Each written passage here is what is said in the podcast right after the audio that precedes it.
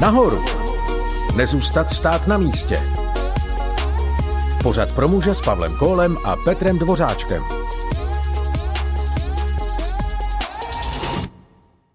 Víš Petře, já se na tenhle seriál vážně těším. Věřím, že bude pro chlapy opravdu užitečný. Taky se na to těším. Začneme společným studiem knižní série Každý muž bojovníkem amerického autora Lonnieho Bergera. Budeme mluvit o manželství a výchově dětí, o penězích, o sexu, o práci a hlavně o tom, jak žít úspěšný život ve smyslu božích principů. Návod na úspěšný život ale nabízí kde kdo. A všichni se nás snaží přesvědčit, že tajemství toho jediného, co má dát našim životům smysl, znají pouze oni. No, to je fakt. Navíc každý tvrdí něco jiného. Někdo říká, že potřebujeme dosáhnout určité pozice v práci nebo vydělat víc peněz. Jiný nás nabádá, abychom zhubli a byli fit. Nejlépe všechno najednou. Až potom budeme žít tím báječným, smysluplným životem. Až na to, že všichni známe spoustu lidí, kteří tohle všechno mají a přitom se nezdá, že by jejich životy byly nějak zvlášť šťastnější. Ano, je to tak. Často vidíme celebrity, sportovce nebo finančníky, jiné úspěšné lidi, kteří na první pohled dosáhli všeho, co by mělo jejich životy naplnit smyslem a významem. A přesto jsou někteří z nich nešťastní, navštěvují psychoterapeuty a někteří páchají i sebevraždy. Jak tedy přijít na to, co opravdu je to jediné? Nejlepší způsob, jak najít pravý smysl života, můžeme tomu říkat to jediné, je zeptat se toho jediného. Toho, který nás stvořil, Boha. Konec konců, jestli nás stvořil, tak ví přesně, co dává našim životům pravý smysl. Přesně tak. Tuto velkou pravdu můžeme zahlédnout už v Ježíšově době.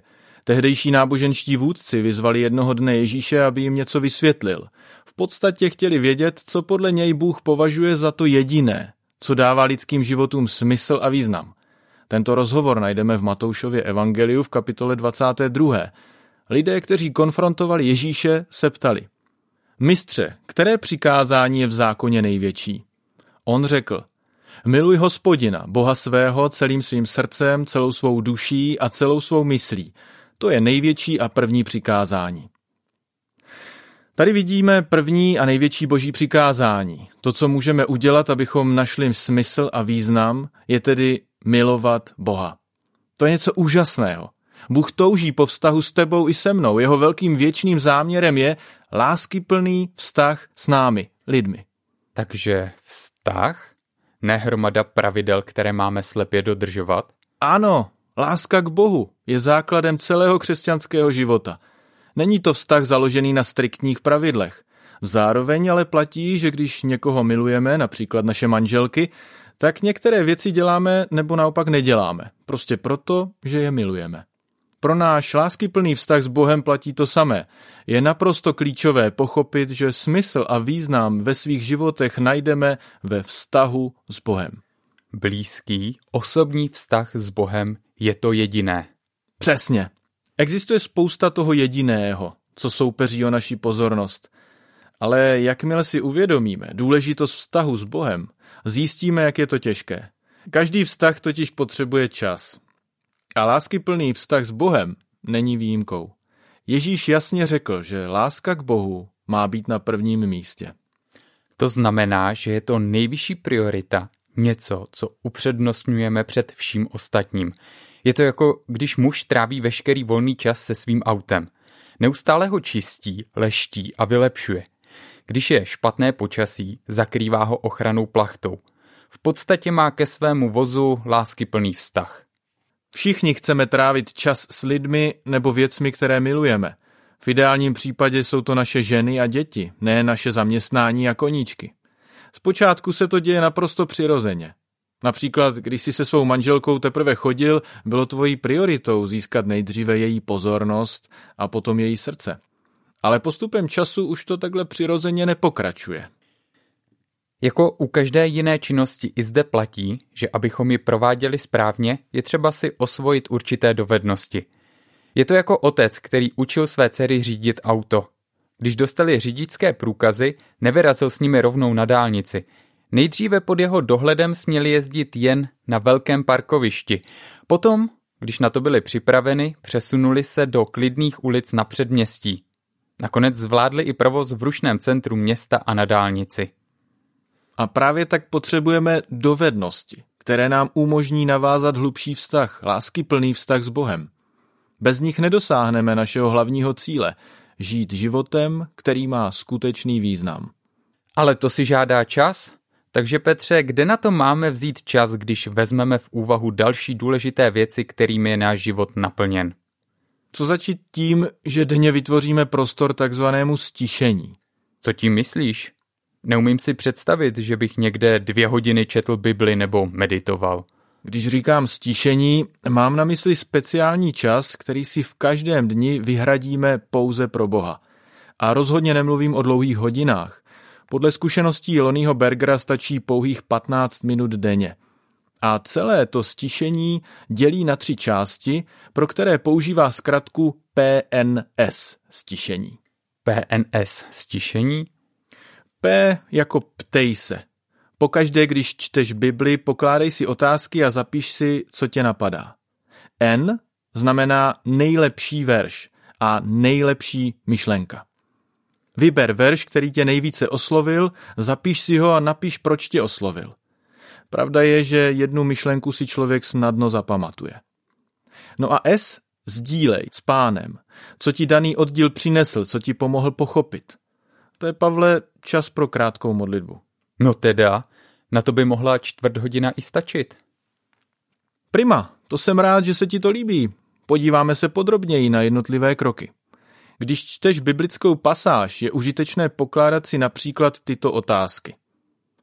Je v textu přikázání, kterým se mám řídit? Je v textu boží zaslíbení pro mě? Nebo je v textu hřích, kterému se mám vyhnout? Je v textu praktické využití pro můj život? A nebo je v textu něco nového o Bohu? Tak můžeš proniknout hlouběji do božího slova a vytěžit z něj maximum. Ale co když jsou někteří posluchači v četbě Bible nováčky? Kde by měli začít? Je dobré začít novým zákonem, jedním z evangelií, ať už je to Matoušovo, Markovo, Lukášovo nebo Janovo. Ve všech se píše o Ježíšovi. Je to zajímavá četba. Může se ti stát, že začneš a nebudeš moc přestat. Po přečtení několika knih Nového zákona ale zkus pokračovat částí Starého zákona. Osobně si každé ráno rád přečtu žálm nebo přísloví – a klidně můžeš začít od začátku, od první Mojžíšovi. Takže začínáme pěti minutami četby Bible. Ano, potom následuje čas, kdy rozjímáš nad tím, co si četl, zapíšeš si verš, který tě oslovil a myšlenky, které tě napadly. Je užitečné vést si deník stišení, ale obávám se, že pro mnoho mužů se psaní stalo téměř zapomenutou dovedností. Osobně píšu rád a vedení deníku stišení mi pomáhá porozumět, co se děje v mém nitru i v mém vztahu s Bohem. Není to tak složité. Nejedná se přece o školní slohovou práci. Nemusíš si zapsat každou myšlenku. Zaznamenej jen ty hlavní. A uvidíš, že i s modlitbou to zvládneš do 15 minut. Pět minut čtení, sedm minut rozjímání a psaní a tři minuty na modlitbu. To je 15 minut denně, to bych měl zvládnout. A víš, co je nejlepší? Že nám Bůh půjde naproti. On, všemohoucí Bůh a stvořitel tohoto vesmíru, se mnou i s tebou chce navázat lásky plný vztah.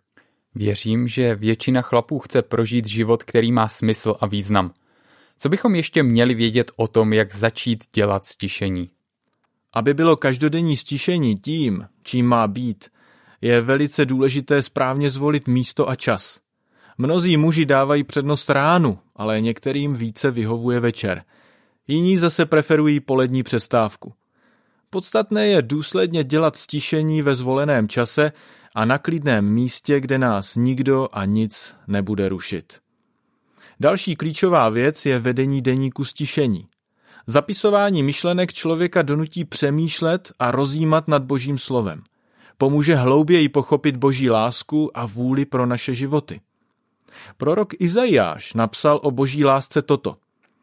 I kdyby hory někam odešly, i kdyby se chvěly pahorky, má láska od tebe nikdy neodejde. Smlouva mého pokoje se nezachvěje, pravý hospodin, jenž s tebou soucítí.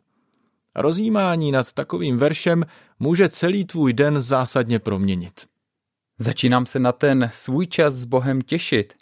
Věřím, že mnoho mužů touží žít naplno, opravdu smysluplným životem. Ale možná je ani nenapadlo, že jeho podstatou by mohl být hluboký, láskyplný vztah s Bohem. Pokud se to týká i vás, rádi bychom vás povzbudili, abyste vyzkoušeli stišení. Začněte dnes nebo nejpozději zítra. Nenechte se odradit počátečními obtížemi. Možná to bude nějakou dobu trvat, než změníte priority a získáte nový návyk, ale opravdu to stojí za to.